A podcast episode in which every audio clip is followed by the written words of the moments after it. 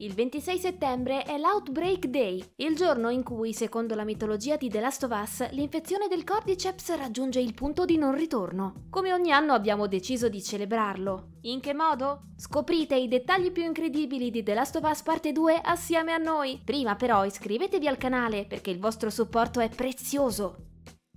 In The Last of Us parte 2 non sono solo le cutscene e i dialoghi in game a raccontare la storia. Nel titolo del 2020 ogni stanza può dirci qualcosa sui personaggi. Tanto per cominciare, nella casa di Ellie a Jackson è possibile notare un robot di colore blu su una mensola. Stiamo parlando del giocattolo che la giovane ha lasciato una sera a Sam nel primo capitolo, ignara del fatto che a lui non interessasse più.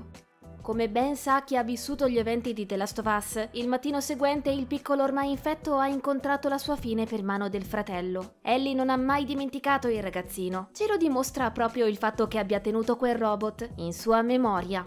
Quando la protagonista si ritrova a visitare la casa di Joel dopo la sua morte, è possibile notare certi dettagli davvero commoventi. Sul comodino vicino al letto di Miller, ad esempio, c'è un libro sui viaggi nello spazio, di cui Ellie da ragazzina era tanto appassionata. Il vero pugno nello stomaco, però, arriva avvicinandosi ad un mobile con sopra due foto vicine. In una Joel è con la figlia Sara, nell'altra è con Ellie, a testimonianza di quanto per l'uomo sia diventata importante. Naughty Dog chiaramente ha caratterizzato di tutto punto anche Abby, che ha abbracciato un duro addestramento in nome della vendetta. In combattimento la Henderson è letale, ma gli sviluppatori ci hanno mostrato anche i suoi lati più umani. Abby infatti soffre di vertigini e basta puntare la telecamera verso il basso quando ci si trova ad altezze importanti per vederla entrare in uno stato di agitazione. Il suo respiro si fa affannoso e i suoi occhi sono spalancati per la paura. The Last of Us Parte 2 contiene alcuni momenti di leggerezza, legati anche alla figura di Abby. Nella sezione in cui sfida Owen al tiro con l'arco, la protagonista può anche lanciare le frecce in aree della sala lontane dai bersagli. Ogni suo errore viene accompagnato da un commento o da una presa in giro di Owen, come quando la rimprovera scherzosamente per aver ucciso il modello di una balena. A proposito di interazioni tra partner, quando Ellie esplora una libreria in rovina, i suoi occhi si posano su un romanzo erotico. Interamente focalizzata sulla sua vendetta, la giovane lascia il libro su una mensola ed esorta Dina a mantenere la concentrazione Eppure quest'ultima si lascia prendere dalla curiosità e non vista recupera il romanzo. Ebbene, è possibile trovare il libro all'interno del Seattle Theater, uno dei posti in cui Ellie può suonare interi brani famosi con una chitarra perfettamente funzionante. Nel titolo di Naughty Dog basta aguzzare la vista in qualsiasi momento per restare sorpresi. Quando Ellie cammina un po' più velocemente, è possibile vedere le estremità del suo zaino, separate da una cerniera semiaperta, che si spostano in accordo con l'intensità dei movimenti. Se la protagonista finisce nell'acqua, il liquido comincerà a gocciolare dai suoi vestiti, sempre in accordo con le animazioni della donna. Pulendosi il viso con una manica, ad esempio, Ellie finirà per bagnarlo e l'acqua inizierà a cadere anche da lì. Inoltre, inzuppare lo zaino significa fare lo stesso con gli oggetti contenuti al suo interno e basta esaminarli prima e dopo il veloce bagno per rendersene conto.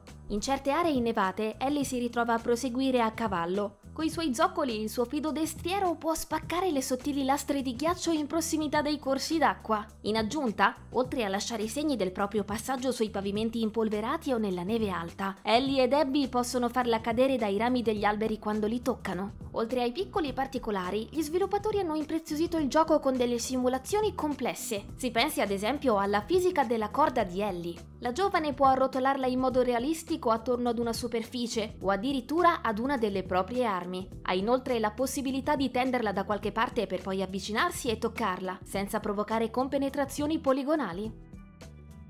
Gli scontri violenti di parte 2 stupiscono per vari motivi, a cominciare da un'intelligenza artificiale dei nemici ben più convincente.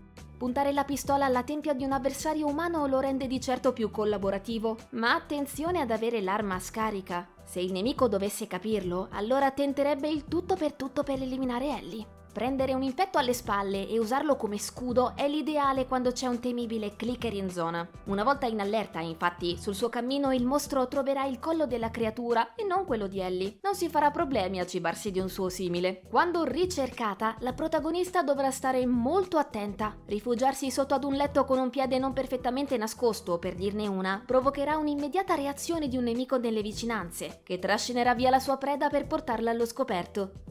In fase di battaglia aperta gli avversari non smettono mai di comunicare tra loro, si aggiornano a voce sulla posizione del loro bersaglio o sulle risorse di proiettili di cui dispone. Quando un nemico cade per mano di Ellie, un altro potrebbe reagire emotivamente al suo assassinio e lo stesso vale per i cani. Freddare un assalitore accompagnato da un amico a quattro zampe spinge quest'ultimo a cercare di farlo riprendere. Quando l'animale capisce di aver perso il suo padrone, però, inizia a guaire per la disperazione. Di grande complessità sono anche i modi in cui i nostri oppositori possono perdere la vita durante uno scontro. Dotate di un feeling distintivo, le armi di Ellie danneggiano i malcapitati in modo realistico, tra mutilazioni localizzate, ferite da proiettile e letteralmente pezzi di cervello sui muri. Nel perdere un braccio per un colpo di fucile, un poveretto finirà per guardare l'arto reciso e urlare a squarciagola, in un misto tra dolore e paura.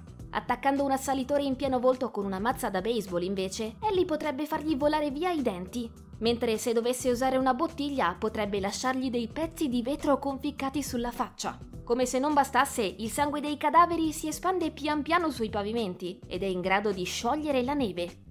A questo proposito, la figlia adottiva di Joel può medicare le proprie ferite con una benda che una volta applicata si macchia progressivamente di sangue. Tornando a Debbie, siccome la donna combatte con le braccia scoperte, rende più facile notare danni come le ustioni. Tutti quelli da noi elencati non sono che una porzione dei tanti dettagli presenti nel mondo di The Last of Us Parte 2 e a questo punto passiamo a voi la parola. Quali sono quelli che vi hanno colpito di più? Fatecelo sapere nei commenti.